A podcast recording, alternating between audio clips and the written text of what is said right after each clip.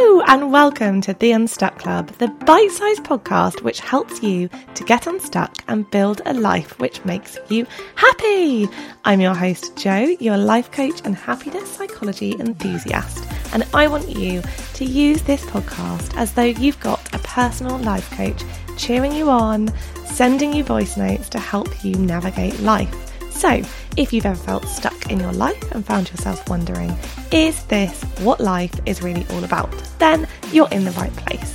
Each episode we'll dive into a topic to help you to get unstuck using life coaching tools and the psychology of happiness, and we'll always end on a question designed to make you pause, think, and support you to getting yourself unstuck. So, let's get going.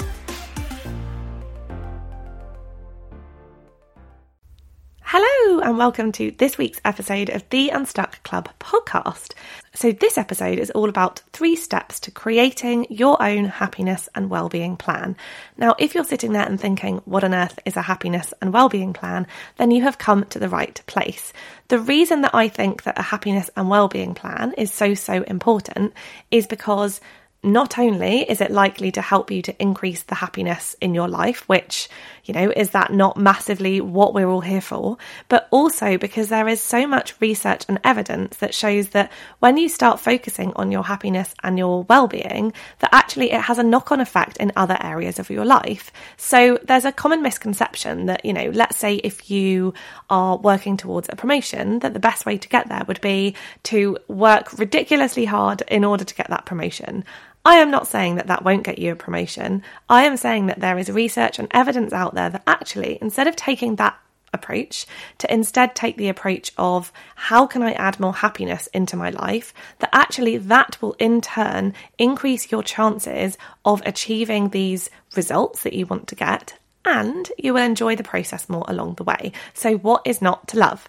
So, when I talk about a happiness and well-being plan, I literally mean just that a plan that you have in place in order to increase your happiness and well-being.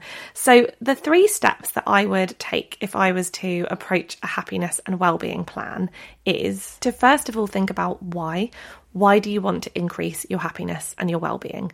Is it because you want exactly what I just said then? You know, you want to achieve greater things in your life and you know that in focusing on your happiness and well-being, you're more likely to be able to do that.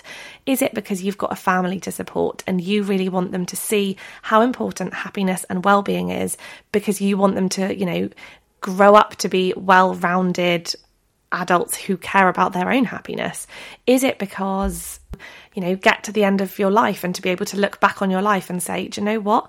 I enjoyed the time that I've spent on this earth. What is the reason that you want to create this happiness and well-being plan? Because if you can get clear on why you're doing it, then you're more likely to put the effort into actually taking the steps and putting that plan in place. So the first thing there was to get clear on why you're doing it. The second thing is to think about which categories of happiness and well-being interventions best suit you and your personality. Now, what I mean by this is there are seven different categories of interventions which increase your happiness. And these categories are active, calming, thinking, identifying, optimizing, nourishing, and social. So, just going into these in a bit more detail, active might be something like trampolining, rounders, dancing. Calming might be something like breath workshops, mindful yoga, meditation. Thinking might be something like gratitude journaling. Identity might be something like identifying, you know, what your strengths are, um, identifying what your values are. Optimizing might be something like thinking about you know, what your best possible self might look like in the future or practicing being optimistic in certain situations. Nourishing might be things like cooking a nutritious meal, having a massage. Social might be things like doing an act of kindness to a random stranger, or it might be arranging a night out with your friends. So have a think about each of those different categories. Um, I'll read them out again. So they are active, calming, thinking, identifying, optimizing, nourishing, and social. which of these categories feels like it best suits you and feels most authentic to you? If you were to create a happiness and well-being plan, which of these categories do you want in that plan?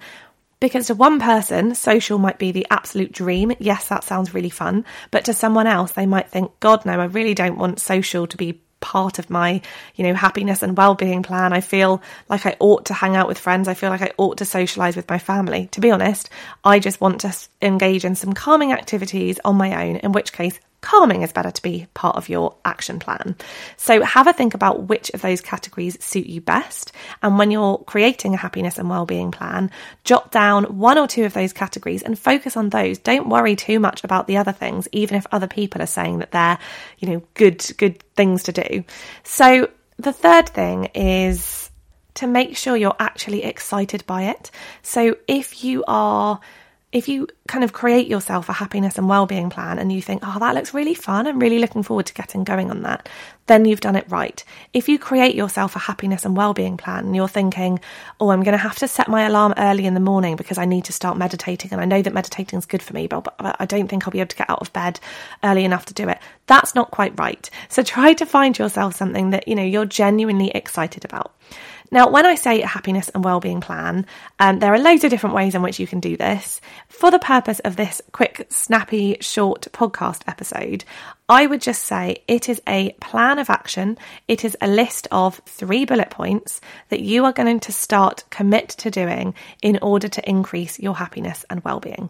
So have a think about those three things that I've just said there, those three steps to start thinking about when creating a happiness and well-being plan and get a piece of paper and get a pen or now you know if you're listening to this on your phone get your notes out and think okay what's my three bullet point happiness and well-being plan based on these steps so the question that I'm going to leave you on today is what is your happiness and well-being plan for the next month and remember, you can change it. You can, you know, reevaluate it in a month. Let's just look at what are those three bullet points going to be? What is your plan of attack going to be for the next month in order to help you to increase your happiness and well-being? Thanks so much for listening to the Unstuck Club podcast. If you found this helpful, then don't forget to share it with friends, drop me a rating, or hit subscribe to make sure that you never miss an episode. Until next time, I hope you have a really lovely week ahead.